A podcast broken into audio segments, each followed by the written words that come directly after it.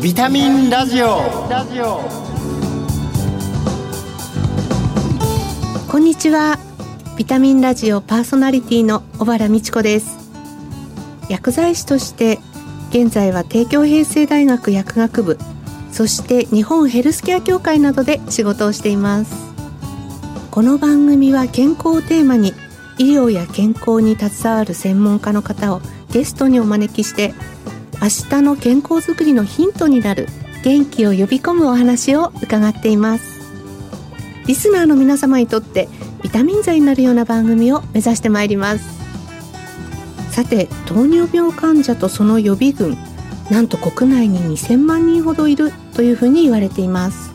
食習慣の見直しと血糖値の上昇の抑制をすることで味覚の秋を楽しく過ごすためのヒントを今月は専門家の方にお伺いします。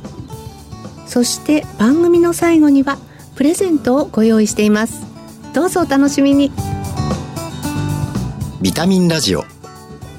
この番組は命をつなぐサラヤ株式会社の提供でお送りします。ビタミンラジオ。早速ゲストをご紹介いたします。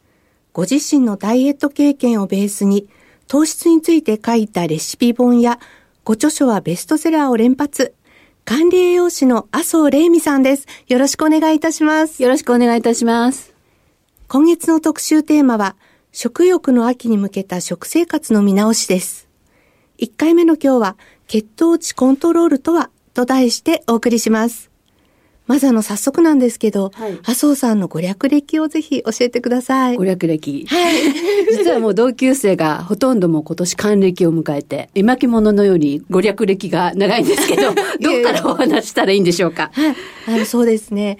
大学ぐらいからそうですか。私ね、実はあの、中高も大学も美術系だったんですよ。ね素晴らしいですね。美術からこの。そうなんですよ。はい。管理用紙という180度違う方向に向かいまして。で、最終学歴は今、東京保健医療大学大学院で医療栄養学の修士を持って管理用紙として活動させていただいてます。で、主にですね、やはり、えー、著書、本が多いですね。実はね、私ね、バブルの頃、バブル時代。あ、編集もやってたことあるんですよ。ええー、初めの就職先は出版社だったので、はいそう、そのつながりでやはり本を年間6冊ぐらい多い時はやってたりしたんですけれども、今年間に1冊ぐらい。あとメディア関係がやはり多いですね。あとプライベートでパーソナルのご指導とかをしたりとか、企業さんのレシピ、こういったものを開発したりとかが多いです。意外とね、管理用紙って絵を描いて子供たちに指導するとか、そういうのもありましたりし、栄養資料とか作るのに、今でこそイラストって結構豊富なんですけど、昔はなかったので、絵を描いたりっていうのは結構ありましたので、あ、やっぱり人生無駄ないなって思いましたよ。そうですね。血糖値が高いと、うん、なぜ体に良くないのかっていうところを、ちょっと改めて伺いたいんですが。はい。血糖値が急上昇、急激に上がって下がる。これによって血管の内皮が傷つきます。そうすると実は活性酸素というのが発生するんですね。で、その発生したところに、え例えば悪玉コレステロールとか白血球というのが溜まって、そこがこう血管の内皮の壁がだんだんとこう厚くなってくるんですよ。そうすると動脈硬化っていうのになってしまうんです。で、このようにね、血糖値が急上昇、急降下することによって、動脈硬化だけでなくて、例えば糖尿病とか、心筋梗塞とか、そういった生活習慣病のリスクが上がるっていうふうに最近では言われてるんですよ。糖尿病の予防とか治療のためには、血糖値をコントロールするっていうことは非常に解決策の一つになると思うんですけれども、どんな方法があるんでしょうか？もちろんあの主治医の方に生活習慣病を改善してくださいねなんていうのはよく言われてると思うんですけれども、例えば食事、こういったものの内容で私たちの血糖値、上昇を抑えることができる。あと、運動など生活習慣、これを変えることで下げることができるっていうふうに、この二刀流が実はすごい大切なんですよ。こう日々の積み重ねなので、ええ、ね、いろいろものが影響しますよね。もちろん睡眠もあるしね、はい、そういった生活習慣って全般ですものね。そうですね。この血糖コントロールを行うにはどうしたらいいんでしょう？はい。血糖値コントロールというと、じゃあ血糖値ってどんなものが一体上がるのかなっていうふうにこう思いません、はい、でそこで三大栄養素っていうのがあると思いますけれども三大栄養素ってさあ何でしょう、はい、すぐに思いつくのはタンパク質だと思います。えっと炭水化物、はい、そして脂質、タンパク質。この3つを三大栄養素と言います、はい、で実はタンパク質も脂質もそんなに血糖値は実は直接には上げないんですね、はい、実は上げるのは炭水化物、その中で糖質って聞いたことありますか？はいあります炭水化物は糖質プラス食物繊維この糖質が血糖値を上げるところなんです。なので最近ちょっとよく聞きますよね。糖質制限とか、糖質オフとか、はい、ローカーボとか、ロカボダイエットとか。こういったものは実は血糖値をコントロールする食生活ということも含まれてるんです。そういったものは、じゃあこういった生活習慣病を予防するためには、まあ、とても大事な食そうですね、はい、それと私たちは完全に糖質に包囲されてるというべきでしょうか。と手を伸ばすと菓子パンがあったり、はい、お菓子があったり、ケーキがあったりと、非常に糖質三昧の生活になってしまってますよね。また何も考えないで疲れた時なんかは非常にそういうのがチョイスしやすかったりして、はい、ね、糖質に完全に包囲されてしまったので、逆に少し控えましょう。で、体に必要な栄養素を入れていきましょう。そんなふうに食生活を見直そうというところからも、糖質オフとかロカボっていうのは言われたりしています。ただちょっとね食材を糖質オフは糖質はこんなものが多いとか糖質はこんなもの少ないっていうのをちょっとね覚えておくと非常にね選びやすくなるんですよ。例えばですね糖質が少ないもの肉魚大豆製品卵これらはね全部ね糖質が少ないんです。あと葉物野菜かえって糖質が多いのはどういうものかっていうと例えば炭水化物ですねやはりパンパスタ、そば、こういったものは非常に多いです。あと、根菜類。はい、意外と思うかもしれないんですけれども、じゃがいもとか、さつまいも、そして人参、ごぼう、こういった根菜類には糖質が多いと言われています。でも、こういうのって、例えば飲食店見に、見たら、わかるじゃないですか。食材ですから。はいはい、ああ、じゃあ今日肉がいいなとか。じゃあ、葉物野菜のサラダにしといた方がいいんだね。っていうのは分かるじゃないですか。はい、ふかし芋があって、まあ、これちょっと糖質多いよねってすごい分かるじゃないですか。えー、でも分からないものって何だと思います？パッと見て分からないものって調味料なんですよ。ああ。私あのレトルト食品の中からとかそれも分かりづらいですよね、はい、ありのままの食材の形だとすごい分かりやすいと思います、うん、ところが調味料これ砂糖って溶けちゃったら目に見えないからどのぐらい砂糖が入ってるとか塩がどのぐらい入ってるって全然わからないですよね。そうですよね。で特に外食のもの特にお惣菜なんかは砂糖というのは保存効果があるので結構多めに入ったりするんですよ。そうなんですね。うん、お惣菜はでもちょっと味濃くないですか？味が濃い方が美味しいし、リピートしやすいので、ついつい濃くしちゃうっていう 惣菜のね、そういったものもあると思うんですけれども、やはりね、お家で作る場合、調味料は控えめにね、えー、特に砂糖、砂糖は糖質がほとんど砂糖なので、えー、気をつける必要があると思います。ね、最近は植物由来の自然派甘味料、血糖値に影響を及ばさないものが出ていたりするので、そういうものを取り入れたりですとか、意外にびっくりしちゃうのが、ルー。はい。カレールーとか、シチューのルー。はい。ここにも実は糖質が多いんですよ。ええー、そうなんですか？そうなんです。あと、レトルトの調味料。レトルトのルーありますよね。あ、ありますね。なんとか、麻婆豆腐ができるとか。はいはい。ああいったものも、片栗粉。はい。これが実はでんぷんなので、糖質が多いので、気をつけなければいけないところですね。ご飯でも、白米とかは結構急激に血糖値が上がってしまうんですけれども、玄米とか、もち麦、こういったものは緩やかに血糖値を上げます。なので、白米を変えてみる。例えば、白いパンだったら、えー、生成されてない全粒粉のものに変えてみる。などというのはいいと思います。でもそこもまだできないんだよっていう方におすすめのやり方があるんです。はい。ね、次のご飯からできます。実はそれは、ベジファースト。野菜から食べること。サラダから食べる。あ、味噌汁もいいですね。具沢山の味噌汁なんかあったら、そういうものを先に食べると、血糖値が緩やかに上昇します。そして、カーボはラスト。カーボラストというのは炭水化物はなるべく最後の方に持っていくこと。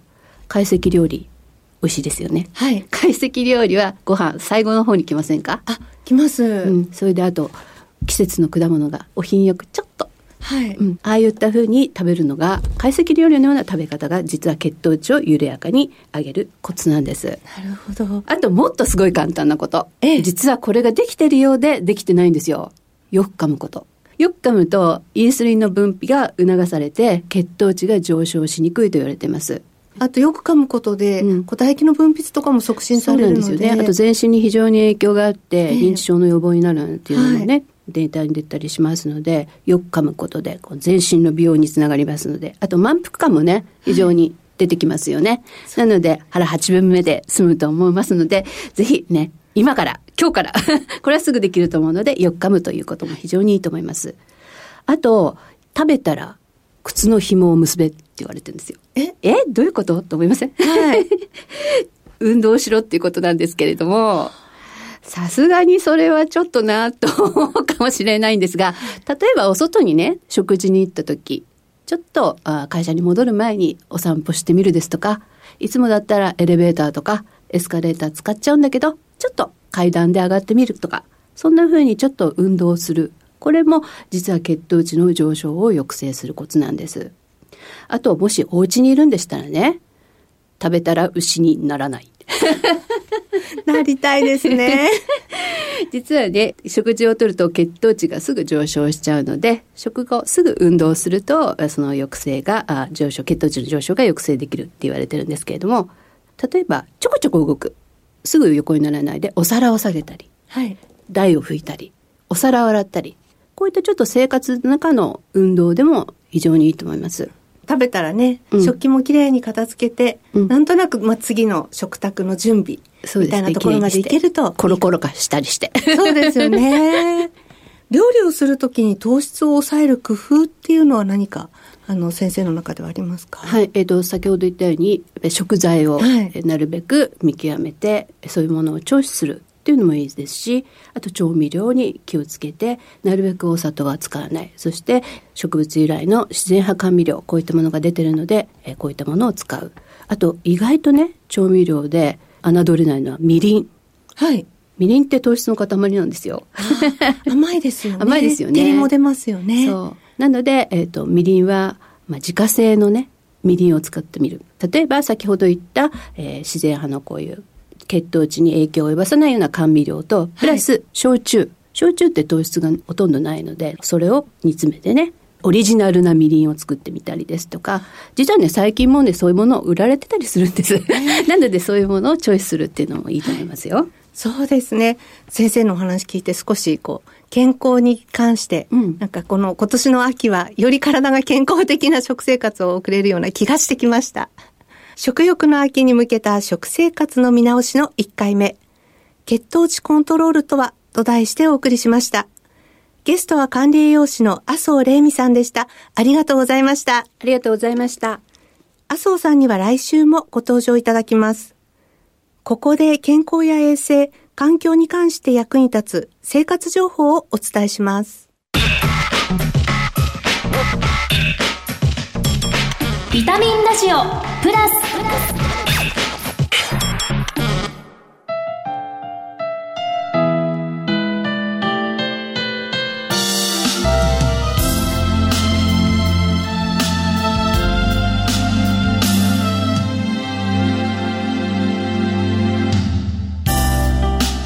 こんにちは。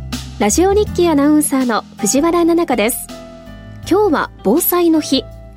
1923年に発生した関東大震災に由来していて毎年9月1日を防災の日。8月30日から9月5日までを防災週間としています。皆さんは地震や台風などの災害時に備えて防災グッズの準備はしていますか？飲料水や食料照明器具や医薬品などすぐに持ち出せるように準備している方もいるかと思いますが防災グッズに忘れずに入れてほしいものが感染対策グッズ。避難所など多くの人が生活する場所では細菌やウイルスなどに感染するリスクが高まるためマスクやアルコール手指消毒剤があると感染予防に役立ちます。マスクは1日1枚使えるように複数枚用意しましょう。特に地震の際には建物の倒壊などにより埃が舞っていることもあるのでマスクが多めにあると安心かもしれません。また基本的な感染対策としては石鹸と流水で手を洗うことが望ましいですが災害時には水を使うことが難しい場合もあります。その際はアルコール手指消毒剤を使って消毒することで感染対策ができます。食事の前はもちろんトイレの後や傷の手当ての前後共有されているものに触れた後などこまめに手指の消毒を行いましょう。厚生労働省や世界保健機関 WHO では手指に使用するアルコール手指消毒剤のアルコール濃度は70から95%が推奨されています。そして厚生労働省の厳しい審査を経て承認された品質の証である指定医薬部外品の表記のあるものを選びましょうサラヤのハンドラボ手指消毒シリーズはアルコール濃度80%一般的なアルコール消毒剤が効きにくいノンエンベロープウイルスにも対応しており幅広いウイルスや細菌をしっかり消毒殺菌します万が一に備えて防災グッズにもマスクやアルコール消毒剤を準備しておきましょう。それではまた次回。ラジオ日経アナウンサーの藤原奈々香でした。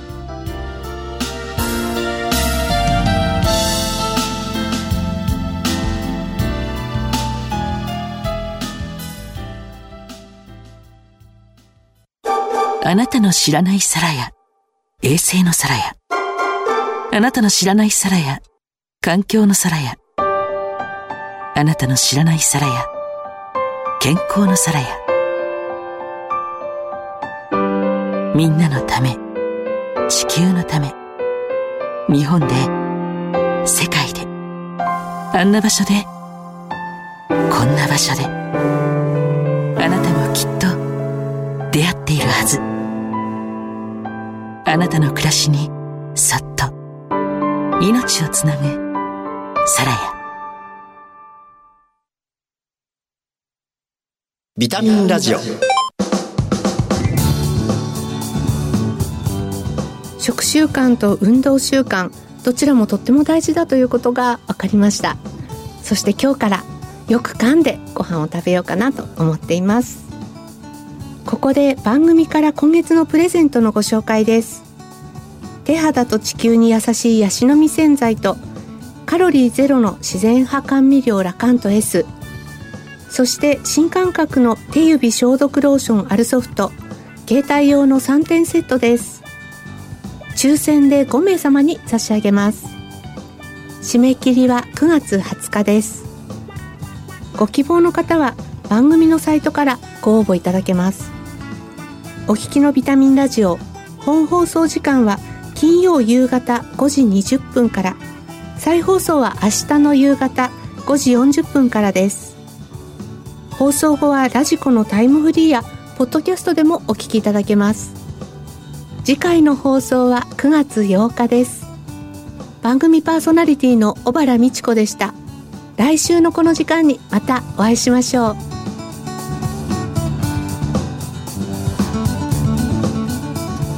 ビタミンラジオ。